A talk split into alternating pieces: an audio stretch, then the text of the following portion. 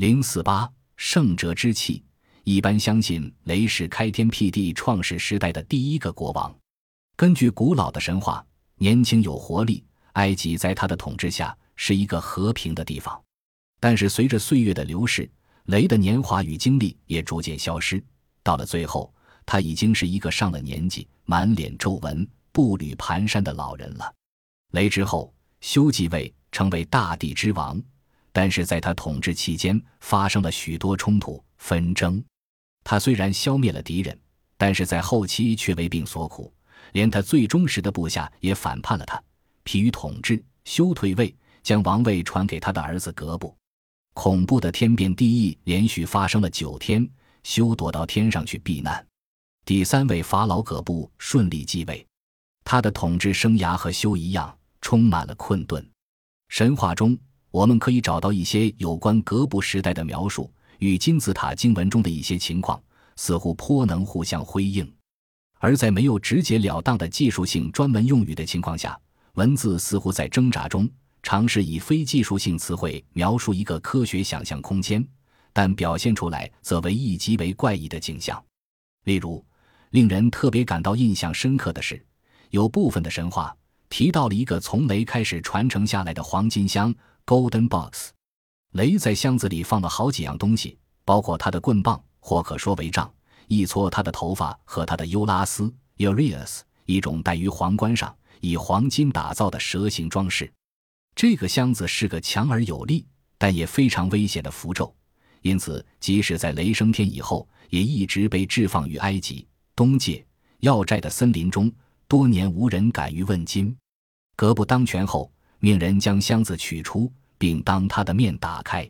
盖子打开的刹那，火焰被形容为圣蛇的吐气，如闪电一般窜出。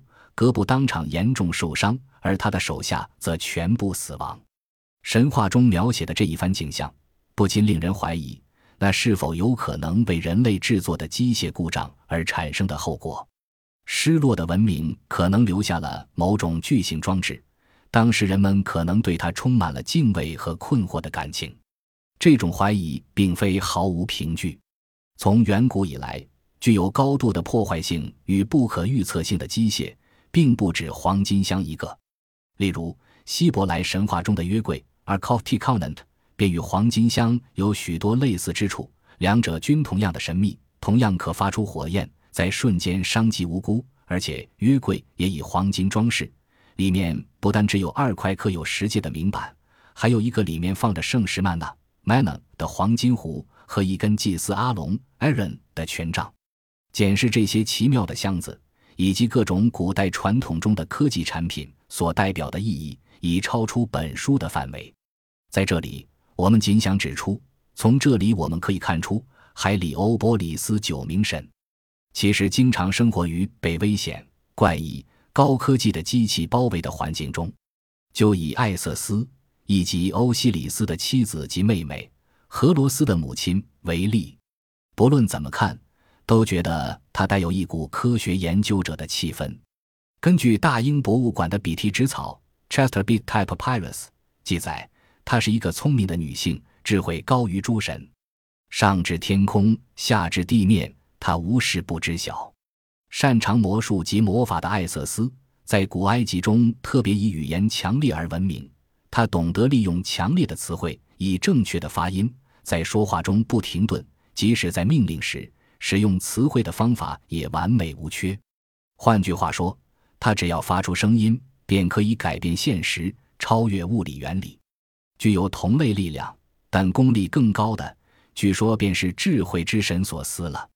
索斯虽然不属于海里欧波里斯九大神家族，不过根据杜林纸草，却为第六，有的时候被算为第七个埃及的神明法老。索斯经常在神殿或墓壁上以鸟或鸟头人的身形出现，在传说中是一个专门负责解释及计算天空相关的事物的神，同时。具有增加时间能力的他，也是字母的发明者和魔术的保护者，尤其对天文、数学、测量、地理等事物娴熟，被形容为快计算天空、数星星、测量地面的神。不但了解并能解答所有隐藏于太空的谜题，同时会将这些知识传达给经他圈选的凡人。据说，索斯秘密地将他的知识写成书，藏在地下，准备留给后代，让那些有资格得到这些知识的人发现，而将那些知识用在对人类有用的地方。很显然，索斯不但是古代的科学家，而且是科学文明的保护者。在这一方面，他和在他之前的法老欧西里斯有很多相似之处。